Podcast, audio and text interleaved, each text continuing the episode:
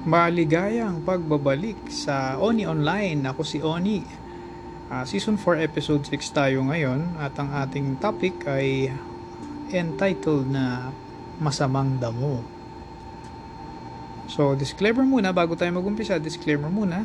Lahat ng aking babanggitin or sasabihin dito sa podcast ko na ito ay opinion ko lamang. Wala akong nire-represent na organisasyon, grupo, kumpanya, o kahit anumang samahan ukol sa aking sinasabi. Ito ay uh, personal opinion ko lamang. Okay, so umpisa na tayo. Na-experience nyo na ba yon? Meron kayong uh, kakilala or uh, napadaan ka or may nag-uusap tapos nabanggit yung pangalan ng isang specific na tao na topic ng pinag-uusapan nila although actually hindi naman magandang pinag-uusapan ibang tao at kilala mo rin yung tinutukoy nila kung sino. At kung hanggang sa ngayon ay tuloy pa rin sa ginagawa niya sa kanyang mga ginagawa na kinaaayawan ng mga kakilala usually ang expression na maririnig mo or ewan ko kung narinig nyo na is uh, quotation, uh, open close quotation, masamang damo matagal mamatay lately rin, uh, napaisip ako doon kung ano ba ang ibig sabihin nila ron at kung ganong katagal na yung kataga na yan, kung matagal na siyang ginagamit before pa or recent lang siya, 20th century lang siya ginamit na kataga. Uh, mata- masamanda mo matagal mamatay. Ano ba ibig nilang sabihin doon? Na, na-confuse kasi ako at baka ang ibig nilang sabihin ba ay masamang damo matagal ang buhay or masamang damo matagal mamatay. Ang ibig bang sabihin nun pag ang masamang tao ay sabihin na nating nagkasakit hindi ka agad namamatay at naghihirap at nagdudusa muna? Ganun ba ang ibig nilang sabihin? Or pagka masamang tao ay mahaba ang lifespan? Medyo confused ako doon. So kung may nakakaalam dyan ng kasagutan sa tanong na ito, pwede nyo ring i-share siguro or i-leave sa voice message dito. Magkaroon man lang ako ng idea.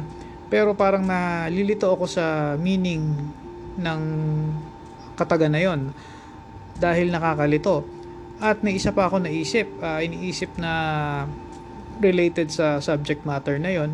Ang ibig bang sabihin pag meron kang lolo or lola or relative, any relative na nabuhay ng uh, ripe old age of 90, 95 or 99, ibig bang sabihin nun masamang damo sila or masamang tao dahil matagal silang nasa mundong ibabaw? At lahat ba ng namatay din ng o pasensya na rin sa mga medyo sensitive sa word na namatay or mga pumanaw na pumanaw at a young age ibig di ba sabihin din naman nun automatic is mga mabubuting tao sila. Siguro dapat din isa pa to sa mga kataga na slowly pwede na nating alisin sa sa ating pangungusap lalo na pag tungkol sa mga ibang tao. Parang siguro hindi na siya angkop dahil magkakaroon ka kagad ng maling interpretation sa ibig sabihin nun, lalo na pag sinasabi nilang masamang damo. Ano ba ang definition ng masamang damo? Maaring sa isang tao, ang ginagawa nitong tao na to ay kasuklam-suklam, ngunit doon naman sa ibang tao na pagtumingin at nagsuri ng ginagawa ng taong tinutukoy mo, sa kanya ay isang minor thing only. Hindi ganun kaseryoso yung ginagawa niya. So subjective talaga pag sinabi mong masamang damo. At saan nga ba nag-umpisa yung masamang damo ay matagal mamatay? Sino ba ang nagpauso niyan? Siguro baka may mga galit lang nung araw. Uh, ginastify na lang yung yung reason for being ng tao na siguro may nagtanong bakit buhay pa yung tao na yan siguro isang pabirong paraan ng pagsabi ng taong pinagtanungan ay masamang damo kasi yan kaya matagal mamatay hanggang sa kumalat na sa ibang region ng Pilipinas. Hindi ko lang sigurado kung ito ay katagang ginagamit sa Katagalugan lamang or ginagamit din sa mga ibang region ng Pilipinas. Pero it's safe to assume na alam siyang kataga ng mga sa ibang region din ng Pilipinas. Lalo na't ngayon ay laganap na ang paggamit ng mga internet uh, devices or pwedeng i-connect online uulitin ko rin, wala naman akong degree or hindi ako special uh, nag-specialize sa linguistics or sa history ng languages lalo na ng phrases ng Pilipinas. Nagtataka lamang ako at naisip ko na ano ba ang ibig nilang sabihin. Matagal ba mamatay or mahaba ang buhay? So pag matagal mamatay, gaya nga ng sinabi ko kanina, ang ibig bang sabihin pag sila ay nagkasakit or may malubhang karamdaman, maghihirap muna sila magdudusa. So in a good way, para siyang rectification ng mga bad things na ginawa ng tao na yon. Or baka ang ibang ibig sabihin nun is matagal mamatay is mahaba ang buhay. So it's something to think about, ika nga nila. Ang isa pang bagay na iniisip ko, maaaring hindi kayo sumang-ayon, siguro lang ang lahi nating mga Pilipino ay masyadong judgmental at masyadong biased na nag assign kagad tayo ng behavior or characteristic sa isang tao lalo na kung uh, galing siya sa isang specific background, culture or lingwahe o region sa Pilipinas is automatic may may box na siyang paglalagyan. May classification na kagad siya. So, sa tingin ko parang ito yung mga bagay na dapat na nating alisin sa ugali natin, lalo na yung mga younger generations dyan, or yung mga magka, kung magkakaroon ng anak, uh, turuan na natin nung mga bagay na hindi naman nakakatulong kahit tradition pa siya, kahit sabihin mong tradition uh, hindi na siguro siya dapat pinagpapatuloy pa sa history books na lang dapat siya nakikita at hindi na sa everyday life ng mga Pilipino ngayon. So lalo na yung katagan na yan, medyo offensive siya pag pinag-aralan mo talaga. So lahat pala ng matatandang tao ngayon, lumagpas ng 80, umabot ng 90 is ibig ba sabihin masamang damo? dalin man natin yung argument sa point na baka ang ibig sabihin nung kataga na yon ay para dun sa mga may malubhang karamdaman na hanggang ngayon hindi pa nalalagutan ng hininga dahil pinagsasuffer muna sila. So ibang ibang argumento, ibang discussion na yung intentional suffering ng isang tao from a higher being ba ang tinutukoy nila or from something else. Pero intentional suffering ng isang tao is parang hindi siya magandang isipin na dapat ginagawa kung kahit sino man, lalo na sa isang makapangyarihan na nila lang, parang hindi siya acceptable na ganun ang reasoning na kaya siya nagsasuffer is dahil masamang damo siya. So, babalik na naman tayo dun sa argument na so lahat pala nang nasa hospital ngayon, sabihin na natin wag nang sa bahay. Nasa hospital ngayon, may malubhang karamdaman, naghihingalo, pero how many days, how many weeks, how many months nang nasa ospital, hindi pa rin pumapanaw, ibig bang sabihin nun sila ay masamang damo kaya sila ay pinahihirapan. So hindi fair dun sa taong nasa ganong kalagayan or sitwasyon. So sa tingin ko yung kasabihan na yan hindi na dapat ginagamit gaya nung na previous uh, episode ko sa podcast na thinkers are doers, isa pa yan, masyado siyang fixed, masyado siyang absolute sa karakteristik ng isang tao na wala ka namang patunay, haka-haka mo lang. So pag in-apply dun sa taong nagsabi nun, defensive na siya dahil ba't mo i-apply sa kanya? So same goes around pag sa iba mo naman sinasabi, ganun din dapat. Kung kaya mong i-apply sa iba, dapat i-apply din sa iyo. Siguro kayo may mga alam kayong mga iba pang kataga natin. Uh, t- Siyempre, ang sinasabi ko tungkol sa bansa natin, sa Pilipinas, yung mga ginagamit nating kataga na madalas nating bitawan, lalo na kung napadaan ka sa grupo ng may mga nag sabihin mo na yung word, chismisan, lalo na kung tungkol sa ibang tao, which is hindi naman siguro maganda gawin, sa, lalo na kung wala yung tao doon. Pero regardless, minsan napapadaan ka or kumakain ka or ikaw yung naunang sa isang lugar, may dumating na grupo at ang pinag-uusapan nila is isang specific na tao sa family or sa kumpanya ninyo, sa workplace ninyo na ginagamitan nila ng term na masamang tao, hindi maganda ugali.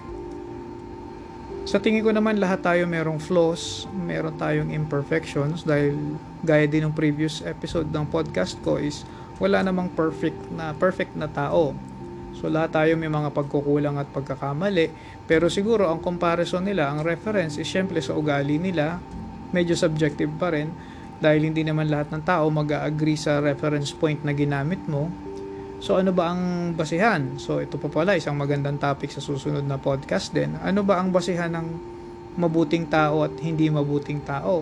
tandaan natin, iba yung hindi mabuting tao sa masamang tao. Baka karamihan ng mga taong kilala natin is nagkakamali at nakukonfuse sa definition ng masamang tao at ng hindi mabuting tao. Sa akin, sa personal opinion ko lang, dapat separated siya. Magkaiba pa rin ang definition ng dalawa. Parang uh, example na isa-cite ko sa inyo is sa courtroom hindi ko lang alam kung applicable to sa lahat ng courtroom dahil hindi naman ako judge, hindi ako abogado, wala rin akong background or nag-study ng law or philosophy. Pero parang ang pagkakatanda ko, i-check nyo na lang or i-correct nyo na lang ako kung mali. Ang mga verdict sa mga courtrooms, sa mga kaso, lalo na kung criminal cases, usually ang tanda ko is guilty or not guilty. Wala silang sinasabing innocent or not innocent. So ano ibig sabihin nun sa distinction na yon? Ibig sabihin, hindi porket sinabi ng judge or ng jury na nag-decide sila na verdict ng not guilty, ang ibig sabihin ay innocent yung taong nasasakdal. Ang ibig lang sabihin nun, walang enough na ebidensyang naipakita na siya yung salarin. Siya nga ang suspect pero hindi mapatunayan na siya nga ang gumawa. So, magiging verdict usually ay not guilty. Pero hindi nila sinasabing innocent or not innocent. So, siguro ganun din sa definition natin ng masamang damo or masamang tao, iba dapat ang definition ng hindi siya mabuting tao kaysa sa masamang tao. Kasi automatic tayo, uh, madali tayong mag-judge ng ibang tao. Uh, magkaiba yung judgment sa evaluation usually sa sarili din natin yan. Uh, kaya tayo minsan depressed, malungkot, kasi nag-judge tayo ng sarili natin sa tingin ko mali. Pwede kang mag-assess, mag-evaluate ng ugali mo, ng sarili mo, pero yun yung keyword doon is evaluate yourself, hindi judge yourself. Kasi ang judgment parang final na. Kahit naman sa mga taong naniniwala sa Christian uh, belief, or kahit anumang pang uh, religion, usually pag sinabing judgment, it's final. So, wag kang magkakaroon ng judgment sa sarili mo, wag ka rin magkakaroon ng judgment sa ibang tao. So, reflection din siguro yon kung mabilis ka mag-judge ng ibang tao, baka mabilis ka rin mag-judge sa sarili mo, which is dapat evaluation or assessment. Maaaring ngayon may hindi siya magandang ginawa, pero hindi ibig sabihin nun, ganun ang ugali ng tao. Marami kasing factors based on my experience also na may mga taong galit ka, hindi pala sila aware na mali yung ginagawa nila. Although adults na sila, hindi naman sila 3 years old, 4 years old. Mga adults na sila, functioning, working adults. Pero dahil nga hindi tayo perfect, kahit naman siguro kayo or ako, may nagagawa tayo or nasasabing sa tingin natin ay tama, pero sa pananaw ng taong pinaggawaan mo ay sa kanya is foul or hindi maganda. So, sasama ang loob niya Magtataka ka ngayon, several days hindi ka papansinin, hindi ka kakausapin. Tapos you're wondering, bakit iniis na ba ko? So ngayon mag-iisip ka na ngayon, overthinking ang mangyayari. Ano bang nangyari? Wala naman akong ginagawang masama. Kasi sa atin, yun ang pananaw natin. So, balik tayo dun sa masamang damo na term. Sa tingin ko, hindi na siguro dapat siya ginagamit na masamang damo matagal mamatay. Kasi, paano mo bang nalaman masama yung damo? Marami siyang maaaring ginawang hindi maganda. Pero sino ba ang may authority na magsabi ng masama? Although personally guilty din ako diyan sa sa behavior na ganyan na nag nag nagja-judge ka agad or nagbibigay ka agad ng classification sa isang tao either good or bad based sa several minutes or several instances lang na nakamit mo yung tao hindi mo naman araw-araw kasama 24 hours every day Siguro kung relative mo siya, maaari kang makapagbigay ng magandang evaluation na fair, pero knowing humans, bias talaga tayo, may mga biases tayo. So, mahirap talaga magbigay ng fair analysis or assessment sa isang tao, lalo na kung hindi mo gusto, hindi mo trip. Kasi may mga tao tayong first time nating ma-meet, nagtataka ka bakit tawag nila is yung word na mabigat ang dugo. So, there's something about the person na ayaw mo, hindi mo lang ma-pinpoint pa kung ano. So, usually intuition yan, which usually naman correct. Hindi palagi, pero most of the time, ang intuition nyo sa ibang tao pag na-meet nyo is tama. So, going back again, doon tayo sa na, na, napapalayo na naman tayo. So, balik tayo doon sa masamang damo. Sa tingin ko, dapat tanggalin na sa tradition natin yung paggamit niyang kataga na yan. Although mahirap alisin dahil nga nakasanayan na.